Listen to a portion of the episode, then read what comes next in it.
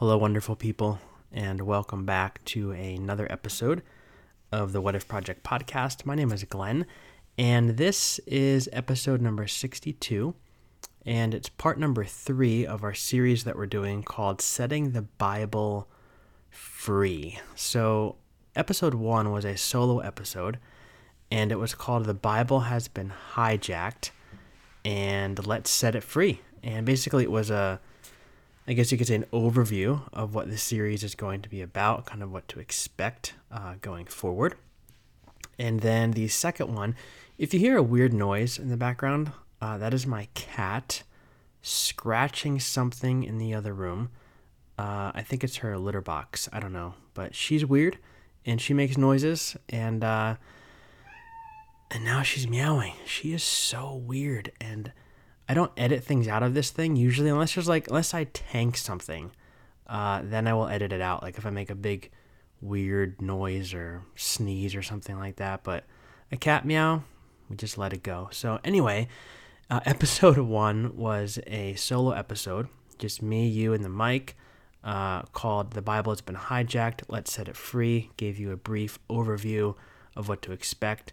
Uh, episode two, which was last week, was my conversation with Rabbi Nahum Ward Lev about his book uh, about the prophets and what it means to be a modern day prophet. And if you haven't listened to that one yet, go find it, go listen to it, uh, because it really, I don't know, it moved me deeply. And a lot of people reached out to me to say that they really learned a lot in that episode and that it actually helped kind of put some words on some things for them that they had been feeling and thinking, but didn't really know how to express.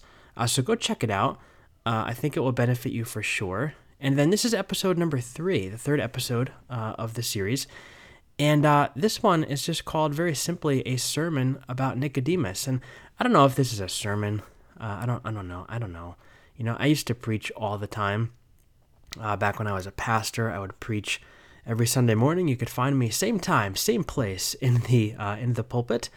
And when I left the the full time ministry, I was doing uh, kind of guest preaching in various places as well. So uh, I kind I, I love preaching, putting together sermons, and I call I'm calling this one a sermon about Nicodemus because as I was putting together this episode and writing down some notes and doing my research, it felt like I was putting together a sermon. Things were clicking, synapses in my brain were firing, and I just had that feeling like I was getting ready to preach a good word um, in the pulpit. So, uh, yes, that's why I'm calling this a sermon about Nicodemus. Uh, I think it's going to be helpful for you. It's been helpful for me uh, to kind of process through this and put it together. So, I'm excited to share it with you. Uh, before I do, though, three quick things. Uh, number one, patreon.com slash what if project is a place where you can go to support uh, the podcast. So if this has encouraged you, inspired you, pushed you forward in your faith, uh, anything like that, uh, that is a place where you can go and you can give some, some money to support the show. So anywhere from $3 a month all the way up to $30 a month. And then there's different tiers in between. And every tier, it's kind of cool, every tier has its own reward. So whether it's a, a blog post every week, uh, one of the tiers is a bonus podcast episode uh, once every other month. Another tier is called the Heretic of the of the Quarter Club, where I basically send you a book that has influenced me and my faith journey. I send that to you once a quarter. Uh, the next tier up is uh, we, where we talk about the heretic. So if you want to Zoom with me, if you don't live in North Carolina, uh, I will video chat with you. We could talk about the book after you read it. So all different things there, but every tier has some kind of reward. So go check it out. Uh, Patreon.com slash What If Project. Second thing, uh, the What If Project community is a closed Facebook group. And uh, I'm really enjoying this thing. Uh, it's kind of grown quicker than I thought it would. Uh, I kind of started it on a whim. I just thought, eh, other people do this. Maybe I'll give it a shot too and see what happens. And a few people joined in the beginning, and we had some interesting dialogue. But then people started to invite people, other people started to find it, and now we're almost up to like 100 people. And everybody in this thing is in a different place in their spiritual journey. And it's so beautiful to me because it really reminds me of what church is and what church is supposed to be like. Uh, everybody's in a different place on their journey. Everybody has different thoughts about God, and everybody's coming together and cheering each other on um, in their journey and in their walk, um, sharing ideas. And it's just such a it's such a wonderful thing. There's like a different conversation going on every day, and you should go. If I mean, if you're if you find this podcast helpful, uh, you will find this group helpful as well. So go check it out. Uh, just search What If Project Community. Uh, the link will be in the show notes. Uh, do yourself a favor, go and uh, join this thing. Uh, it's it's a game changer. I love it. Third thing is the Love Everybody T-shirt. So I, I design some T-shirts once in a while. Um, I did the a few months ago the one that's on the front. It says "Love the sinner, hate the sin," but the only thing that's not crossed out is is love. And so I called that like the LGBTQ inclusion shirt. And then I did the uh, Love Wins hoodie was a couple weeks ago, and that has um, Love Wins on the front, and hate is crossed out with like rainbow colors. And then this this time, this what I have this time, this T-shirt is the Love Everybody T-shirt. So Love Everybody on the front. There's like a rainbow heart. Uh, it's pretty cool. Uh, go check it out. I'll put the link in the show notes as well. It's also going to be all over Facebook the next couple days. Uh, so go check that out. If you think you'd like to get one, pick it up, and uh, it will be printed and shipped in about a week from now. So, anyway, those are my those are my brief announcements. My cat has silent. Oh, there she goes. I was gonna say my cat has silenced herself, but not quite yet. So she will serenade us for a little while um, as we go. And it's late at night right now. It's like what time is it? It's it's eleven o'clock, and so she usually starts chiming in right around this time to say her good nights to the family. Uh, so sure, her meows kind of echo through the house. Her name is Pixie, by the way. Uh, but anyway, so this again, episode 62, uh, part three of our series, a sermon about Nicodemus. So I, have always been like really intrigued by the story of uh, Jesus' encounter with this Pharisee named Nicodemus. And if you have like any history in the church at all, You've probably heard the story, or maybe at least heard of the story. Uh, but whatever the case may be, I want to start off today's episode with with a little Bible reading. Okay, so it's it's a bit of a lengthy passage, but uh, that's okay. This is the story of Nicodemus according to the Gospel of John. I'm going to start off this episode by just simply reading you the whole story uh, from the King James version, of course, because all other versions will burn in hell. I'm, I'm just obviously kidding. Uh, this is, I'm going to read this from my NIV uh, study Bible, uh, the beautiful black leather bound one that I mentioned uh, in the first episode of this series that my mom bought me when I was in the 11th grade. So uh, I love that Bible, still use that Bible. It's my favorite Bible. So I'm going to read from there. And uh, as I read it, you know, relax. If, if you're driving, obviously, don't close your eyes. Uh, but if you're not driving and you're in a place where you can meditate for a moment, uh, just close your eyes and let these words from the Apostle John just kind of roll over your soul. Uh, see what see what the Spirit might speak to you um, as I read this to you. And I have, like I said, my real Bible in front of me. You can hear the the wonderful thin pages. And I'm going to try not to hit the microphone with my Bible. That would be bad. Uh, but anyway, John chapter 3, starting in verse 1. John says, Now there was a man of the Pharisees named Nicodemus, and he was a member of the Jewish ruling class. He came to Jesus at night and said, Rabbi, we know that you are a teacher who has come from God. For no one could perform miraculous signs that you are doing if God was not with him. In reply, Jesus declared, I tell you the truth. No one can see the kingdom of God unless he is born again. How can a man be born when he is old? Nicodemus asked. Surely he cannot enter a second time into his mother's womb to be born. Jesus answered, I tell you the truth, no one can enter the kingdom of God unless he is born of water and the Spirit. Flesh gives birth to flesh, but the Spirit gives birth to spirit. You should not be surprised at my saying, You must be born again. The wind blows wherever it pleases. You hear it, or you hear its sound, but you cannot tell where it comes from or where it is going. So it is with everyone who is born of the Spirit. How can this be? Nicodemus asked. You are Israel's teacher, said Jesus, and do you not understand these things? I tell you the truth, we speak of what we know, and we testify to what we have seen. But still, people do not accept our testimony. I have spoken to you of earthly things, and you do not believe. How then will you believe if I speak of heavenly things? No one has ever gone into heaven except the one who came from heaven, the Son of Man. Just as Moses lifted up the snake in the desert, so the Son of Man must be lifted up, that everyone who believes in him may have eternal life. For God so loved the world that he gave his one and only Son, that whoever believes in him shall not perish but have eternal life. For God did not send his Son into the world to condemn the world, but to save the world through him. Whoever believes in him is not condemned, but whoever does not believe stands condemned already, because he has not believed in the name of God's one and only Son. This is the verdict Light has come into the world, but men love darkness instead of the light because their deeds were evil. Everyone who does evil hates the light and will not come into the light for fear that his deeds will be exposed. But whoever lives by the truth comes into the light so that it may be seen plainly that what he has done has been done through God. And that's the end of the story. Now, I've been mulling this over probably for about a month. And uh, I read it during my own quiet time or devotional time, you know, whatever you want to call it, uh, over the summer. And I've thought about it probably almost every day since. I was looking at my journal and I've written about it a few times in my journal, just like random thoughts that have come to my head. And after thinking about it, I really think that in our churches, uh, Nicodemus typically gets like a really bad rap, you know? Uh, like I've heard the story, I don't know, a bazillion times. And the sermon or Bible study, you know, whatever that follows is almost always about how we shouldn't be like Nicodemus. Why? Well, a few things. One, he asked Jesus like really stupid questions, right?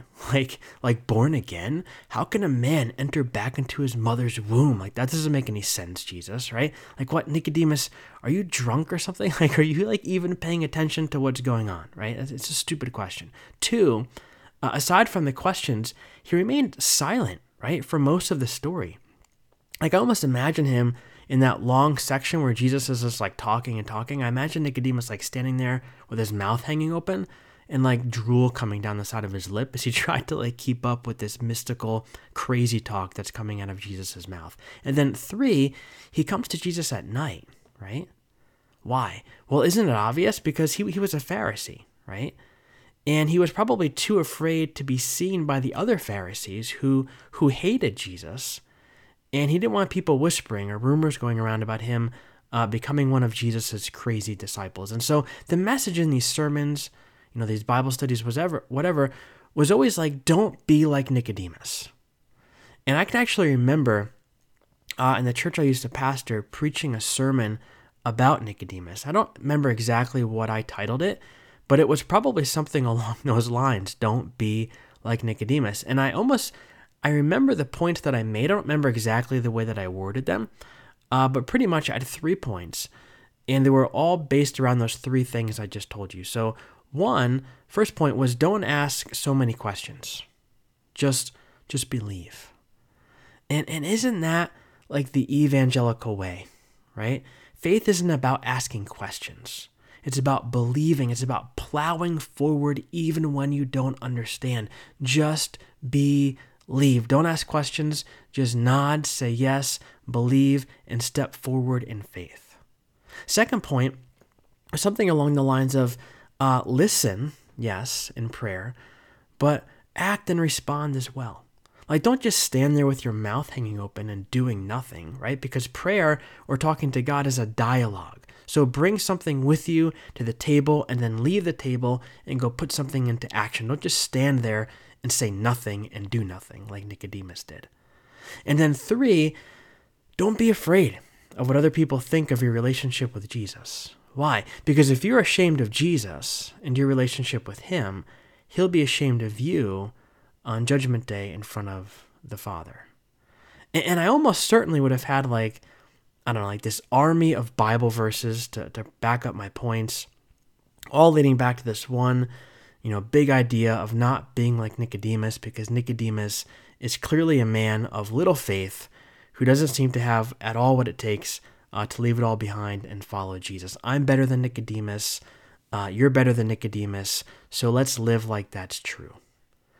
And, and in the midst of all this, right? Like, like poor Nicodemus, right? I mean, totally getting his his name and his story dragged through the mud uh, in sermons across America. At least the sermons that uh, 15 year old ago Glenn Siepert was preaching 15 years ago that I was preaching from the pulpit of my church, right? Uh, poor Nicodemus. But as I'm reading this this time around and thinking about it and processing it and all that stuff, I think to myself, what if Nicodemus is onto something? You know, like like what if John included the story of Nicodemus in his gospel? Not so much because he wanted to give us this model of a human being that we should try not to be like, but because he wanted to give us the model of a human that we should all strive to be like, maybe a human that mirrors our own journey. And, and so that's what I want to talk to you about today. Uh, I kind of want to turn the table of the story a little bit, maybe turn the diamond uh, of the story ever so slightly so the light hits this thing from a slightly different angle and maybe gives us a little bit of a different uh, perspective. And I, I once preached again this sermon, you know, don't be like Nicodemus, but today I want to share with you maybe some thoughts uh, in this episode about some reasons why, some reasons why Nicodemus maybe is a fantastic role model for for all of us. Uh, in her book, uh, Holy Envy, if you haven't read that book, you need to go you need to like hit pause on this thing and go to amazon and and get this book. Uh, it's written by barbara brown taylor. And she asked this question. She says is it possible that nicodemus came to jesus by night because he knew that it was because he knew that night was a better time to talk about things that matter is it possible that nicodemus came to jesus by night because he knew that night was a better time to talk about things that matter interesting thought, right? And I don't really think it's that like radical or like bonkers of an idea because most of the time, uh, my wife and I have like the deepest conversations, not during the day, not over the phone, not while Jordan is yelling for our attention at the dinner table, but at night. Like, like we'll be lying in bed, uh, both staring at the ceiling, and one of us will just say something. Now, maybe it's something that we heard on a podcast, uh, maybe something that I ran by her a few weeks earlier concerning this podcast, uh, maybe something about an idea or a doctrine we once held closely to. She went to Bible college as well, so maybe something that we learned in school. Uh, maybe it's about a relationship with a friend or something that has changed in the wake of our deconstruction. Maybe it's about a memory. Maybe it's a dream about the future. Maybe it's a worry. Whatever it is, before you know it, it's like an hour later and we just realized that we had one of the, the best conversations we've ever had. Sometimes it's just normal dialogue, sometimes there's laughing involved, sometimes there's tears involved, but late at night, you know, it's unexpected, it's dark. And after the conversation, we feel relaxed, we feel at ease.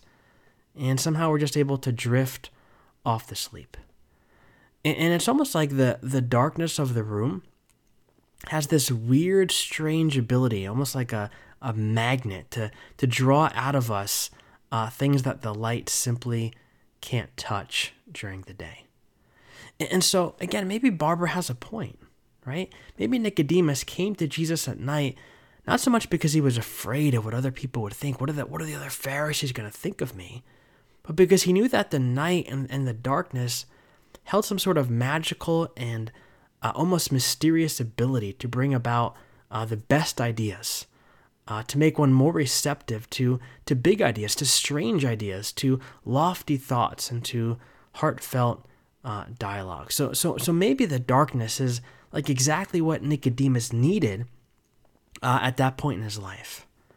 And as I'll mention in a little while, maybe the darkness is exactly what you and I need as well in this season of our lives. And we'll get to that in a little while. But Anyway, so, so Nicodemus comes to Jesus at night, and he starts off with a with a compliment.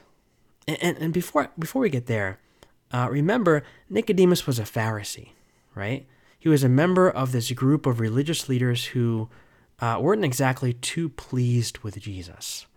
And we could probably say that Jesus wasn't really too pleased with them either. Now, it's important though to realize that all Pharisees were not like the Pharisees described in the Gospels.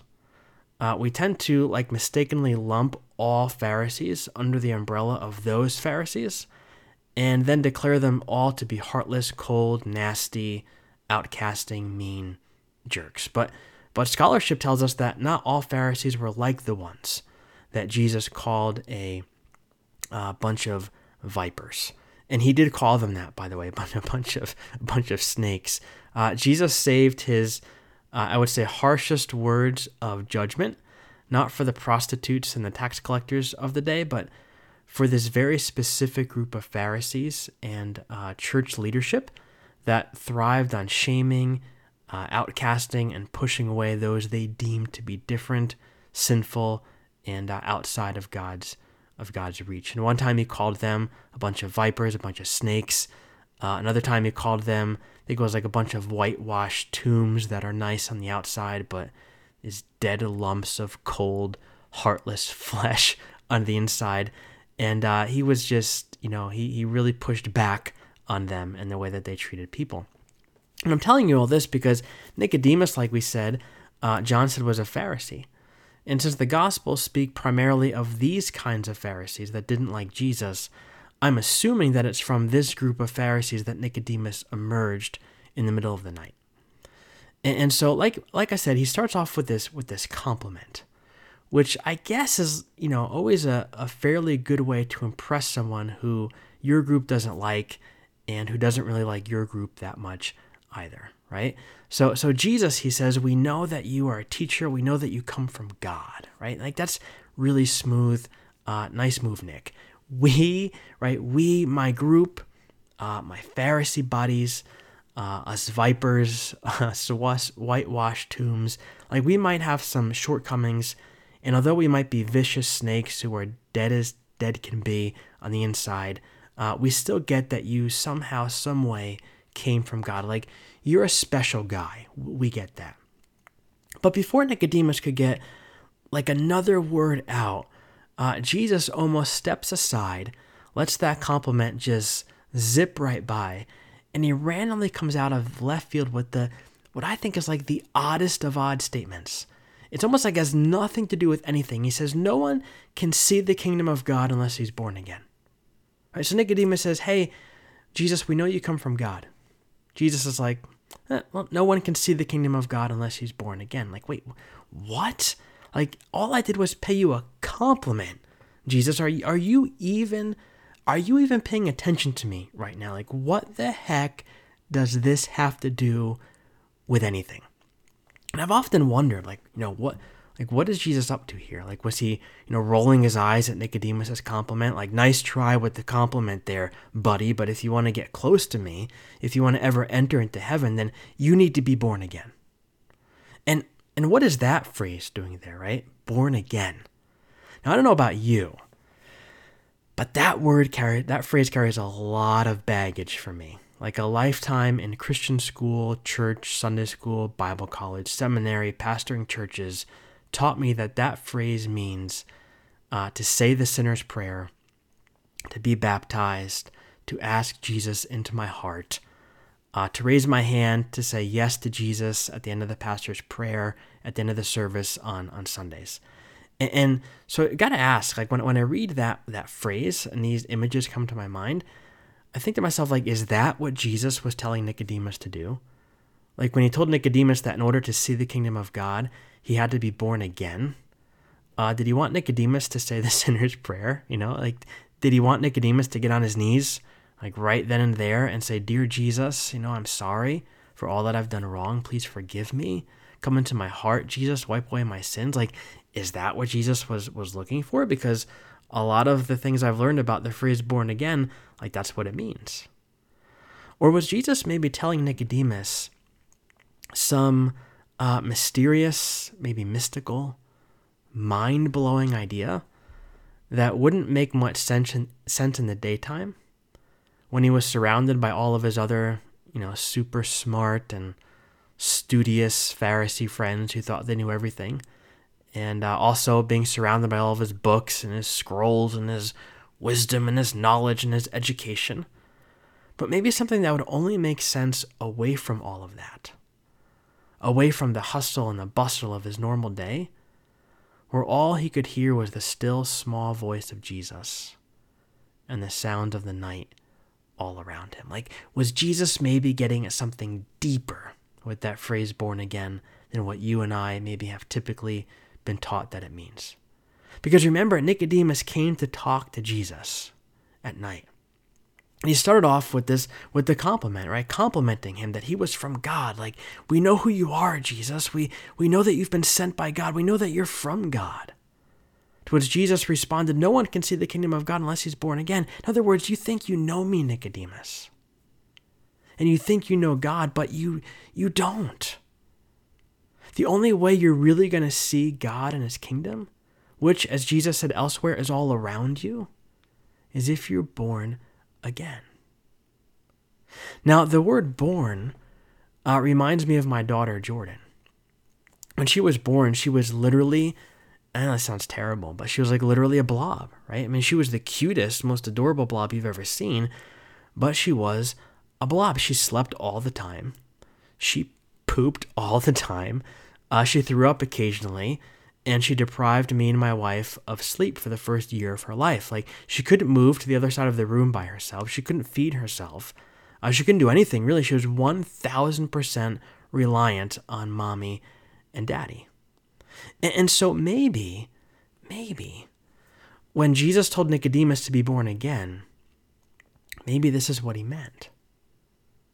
Like maybe being born again wasn't about saying a special prayer, like your typical evangelical church will tell you, but maybe what Jesus wanted Nicodemus to do was to toss aside everything he thought he knew about God. All of his traditions, his knowledge, his scholarship, his answers and become fully reliant on the one who stood before him, the one who Nicodemus said was sent from God. And this is kind of what I imagine going on with Nicodemus. Like, I imagine Nicodemus standing there like a blob, maybe with like a bewildered look on his face, uh, completely cut off from any certainty he might have had just a verse or two before. Because the next thing that Nicodemus says is, like, wait a minute. How can a man be born when he is old? Because surely he cannot enter a second time into his mother's womb to be born. Like, could you imagine the look on this dude's face? He is totally lost, totally confused. Like, what on earth are you talking about, Jesus? And Jesus quickly responded and told him that being born again didn't mean entering back into his mother's womb, but being born of the Spirit. And so then Nicodemus, still confused, responded and said, How, how can this be? And then Jesus asked him, How can you be Israel's teacher and not know these things? And then Jesus goes into a, like a half page monologue about God's love, eternal life, condemnation, a whole bunch of other stuff. And that, very interestingly, is the last we hear of Nicodemus until much later in Jesus' story. Right? Nicodemus' last words in this part of the story are, How can this be? And I don't know about you, but I find that to be really interesting. Because catch the, check this out. He came into the story, remember, in verses 1 and 2 with a fairly loud and pretty certain compliment or declaration, whatever you want to call it, of who Jesus is. We know you are sent from God. We know, right? You are sent from God but he exits the story on the tail end of a question How, how can this be? And, and so maybe right here in the midst of these few verses, I wonder maybe Nicodemus, according to our previous definition, was born again. I mean, if being born again means to almost revert back to a childlike place, where we become fully dependent, not on our traditions, not on our answers, not on our confidence, our pride, not on our, our sense of certainty about who God is, but to come to Christ empty of all of those things, so that the Spirit can share with us new perspective and new insights, well, then maybe we saw Nicodemus become born again right before our eyes. Right? Like, isn't that possible? Because he rode in confidently with this declaration about Jesus, but he was literally blown out of the story by this exhaling monologue of Jesus, leaving him quite confused about whether he knew very much at all. He came into the story strong and mighty, standing on top of this, Know, this solid foundation of all of these traditions and experience and you know knowledge of the Pharisees, thinking he knew exactly who Jesus was, exactly who God was. But he left empty of all of those things and was carried off the page by this sea of questions and doubts with this bewildered look on his face. And so was he, I wonder, somehow, maybe born again in the midst of that deep sea of questions and, and doubts.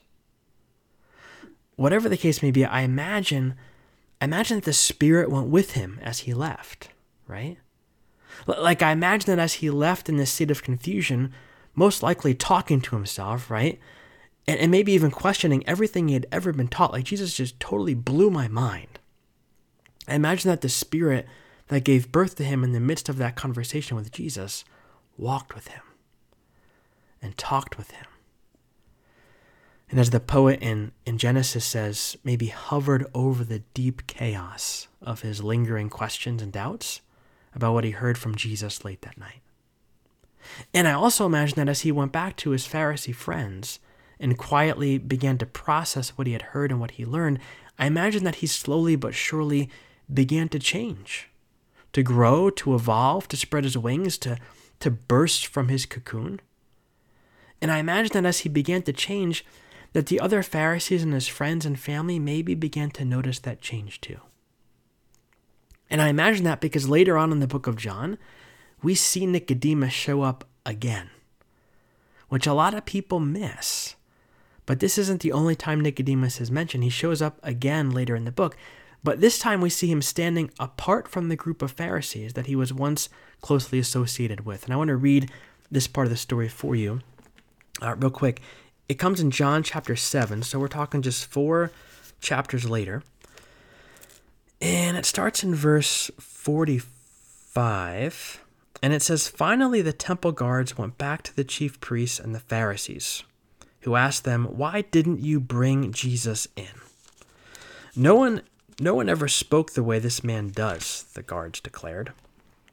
You mean he has deceived you also? The Pharisees retorted. Has any of the rulers or the Pharisees believed in this man? No, but this mob that knows nothing of the law, there is a curse on them. Now Nicodemus, who had gone to Jesus earlier, and who was one of their own number, asked, Does our law condemn anyone without first hearing him to find out what he is doing? The other Pharisee replied, Are you from Galilee too? Look into it, Nicodemus, and you will find that a prophet does not come out of Galilee. Isn't it interesting? All of a sudden, Nicodemus is using his voice again, right? In chapter 3, he was fairly silent and left the scene with a question How can this be? And in chapter 7, he comes back onto the scene and this time uses his words to defend the character of the one he met in the night just a few chapters earlier. And his Pharisee friends, they're clearly unimpressed. Right? They don't want to have anything to do with whatever Nicodemus is saying. But then it gets even more interesting because in chapter 19, much later in the book, after Jesus has been crucified, we see a guy named Joseph uh, from a place called Arimathea put Jesus' body in a tomb.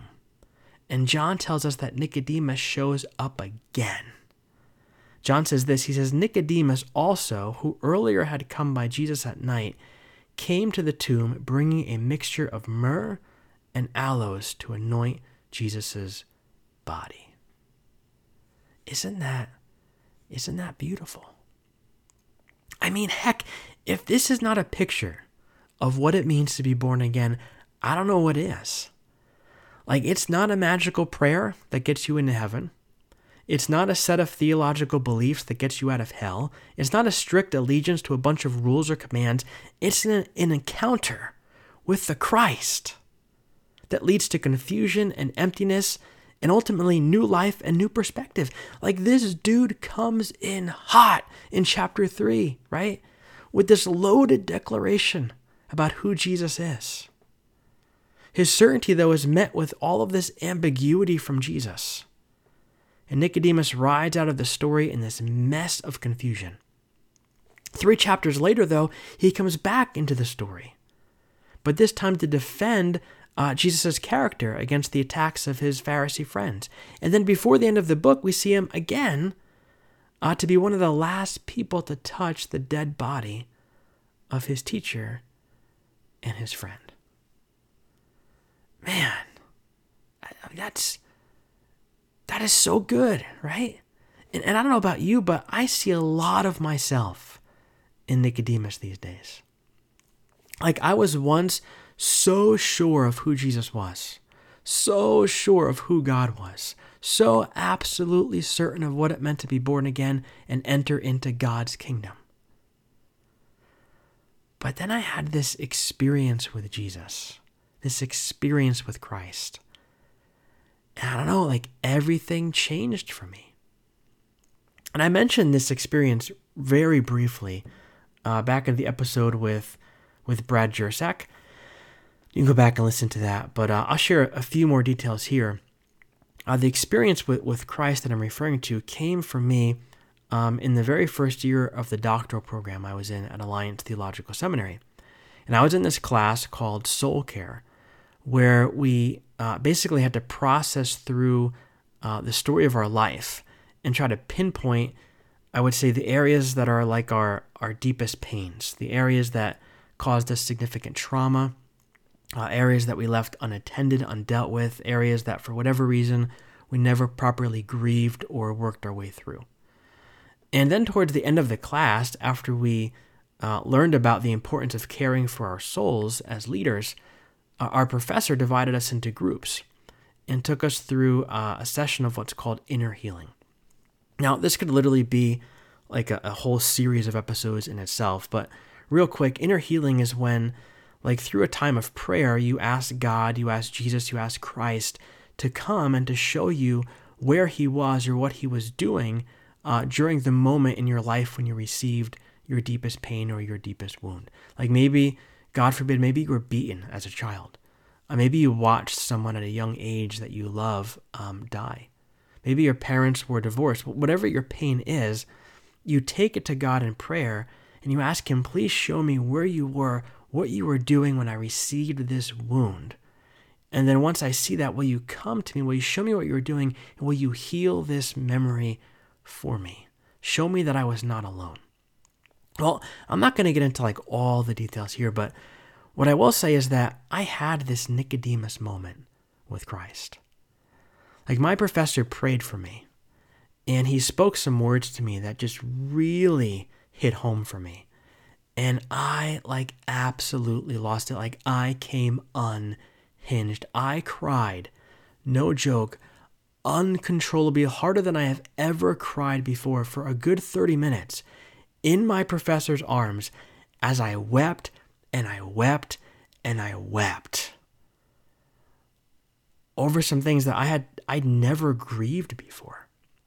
And for the first time in my life, I saw that in those times of pain, in those times of anguish that I was I was I was never alone.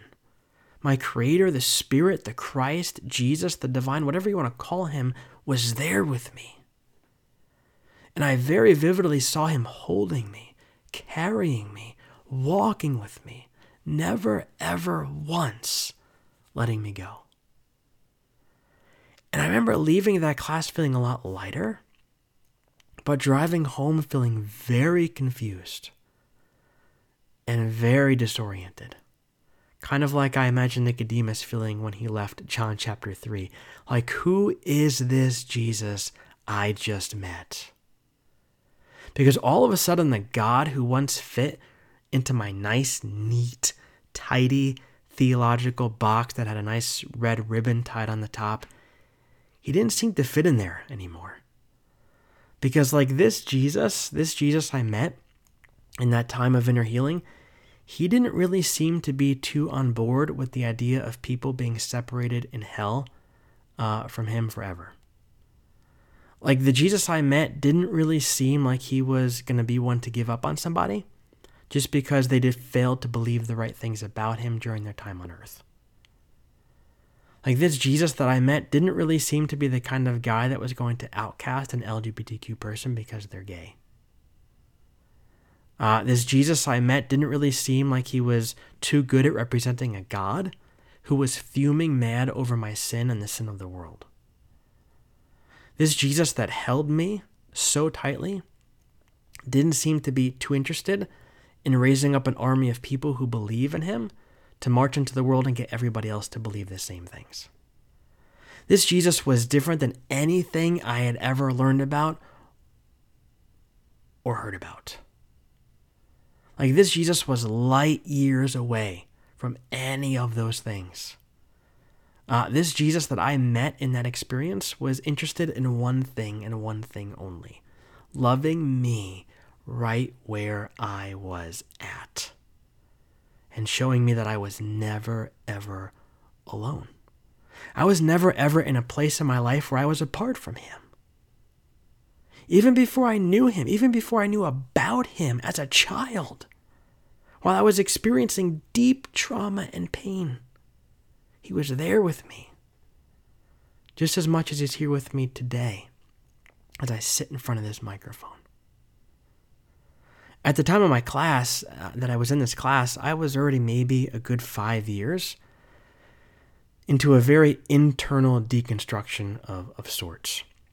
Like I'd been thinking about all the stuff that we talk about on the What If Project for, for a while, but I hadn't really been very vocal about it. I kept it to myself because I I didn't know where to bring it. I didn't know who was a safe place where I could talk about this stuff. And so I left that class and I continued to internally process these things.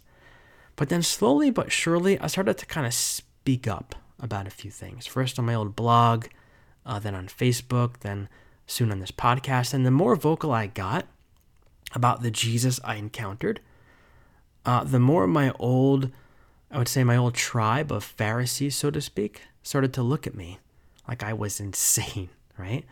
Some have called me names, some have turned their back on me, some laugh at me, mock me, some have just ghosted me altogether, written me off, and it's been hurtful. Um, it's been painful. But if I follow the story of Nicodemus, I have to imagine and believe that this is all part of the process of being born again because it happened to him, right? It's about first being confident. Of, all of our traditions, our beliefs, our faith, it's about um, being confident of we know who God is we know who Christ is. Then it's about having a rich but yet confusing, confusing encounter with Christ. It's about the painful emptying of what, we, what we've always known to be.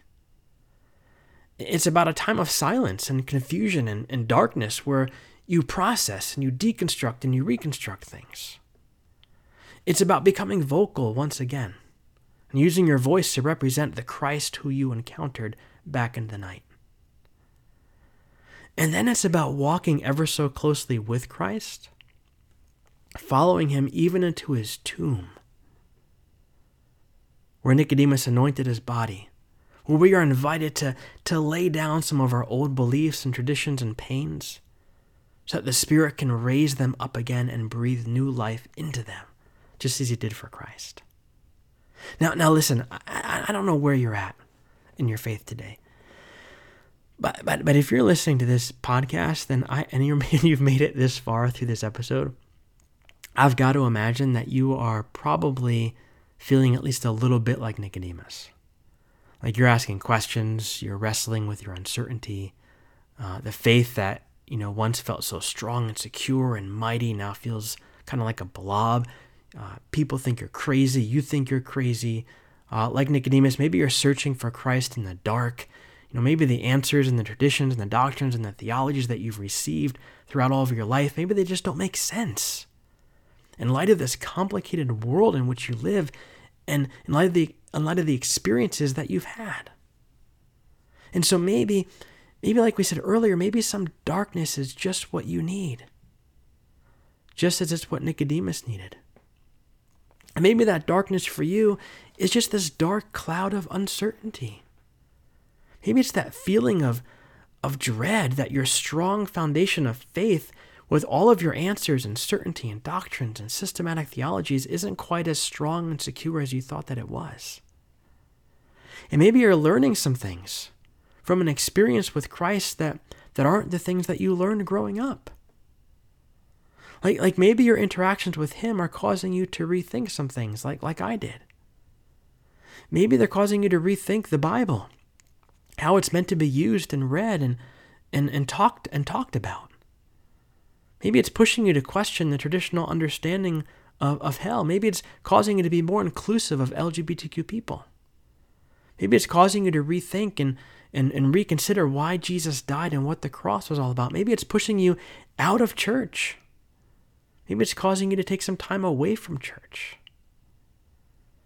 And maybe you find yourself being really quiet these days as you walk off the page of John chapter 3 with Nicodemus and you process all of these things in your head. Or maybe you're past that quiet stage. Maybe you're later on in the journey with Nicodemus and maybe you find yourself wanting to speak up. Speak out and start using your voice to speak of this new understanding of Christ that you have, even though you don't yet fully understand it.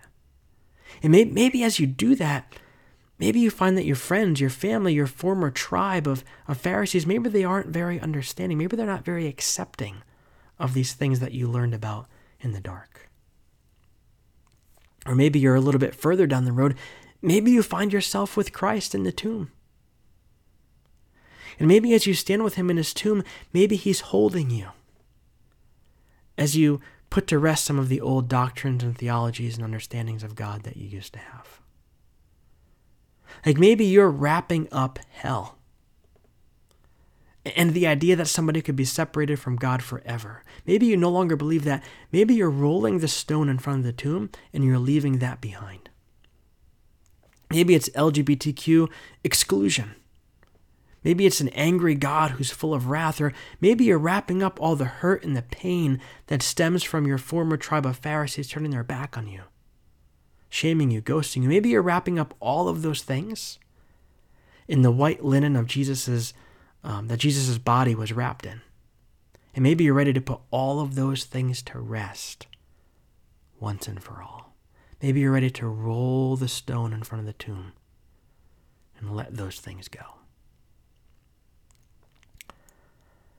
My prayer for you is may you do that today, Nicodemus may this podcast, the, uh, this sermon, this message, this homily, whatever it is you want to call this thing, may it be the divine push that you need to let those things go.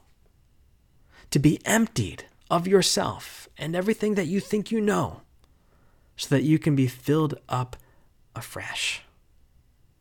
And as you do that, may you know that the same Spirit, the same Spirit that hovered over the waters of Nicodemus's chaos as he walked off the scene in chapter 3, all confused and bewildered. The same spirit that empowered Nicodemus to speak up and speak out for Jesus amidst his other Pharisee friends who had nothing but ridicule and shame for his new ideas. The same spirit that raised Jesus from the dead after Nicodemus anointed his body and they rolled the stone in front of the tomb, know that that same spirit is the same spirit that lives inside of you today. The same spirit that has met you in the darkness, the same spirit that will empower you to speak the new things that you believe amidst your dissatisfied old tribe, family, and friends. The same spirit that will breathe new life into all of those things that you're wrapping up and putting to rest in the tomb. Keep moving forward, my friends, because this this is the process, sometimes the very long and very painful process of being born again. I hope, my prayer for you is that this gives you some fresh perspective on your journey, uh, on your faith, and that you leave here today knowing that it's okay wherever you are in the journey chapter 3, chapter 5, chapter 19, whatever, wherever you are with Nicodemus on your journey, it's okay. Much love to you, And I'll see you next time. Bye bye.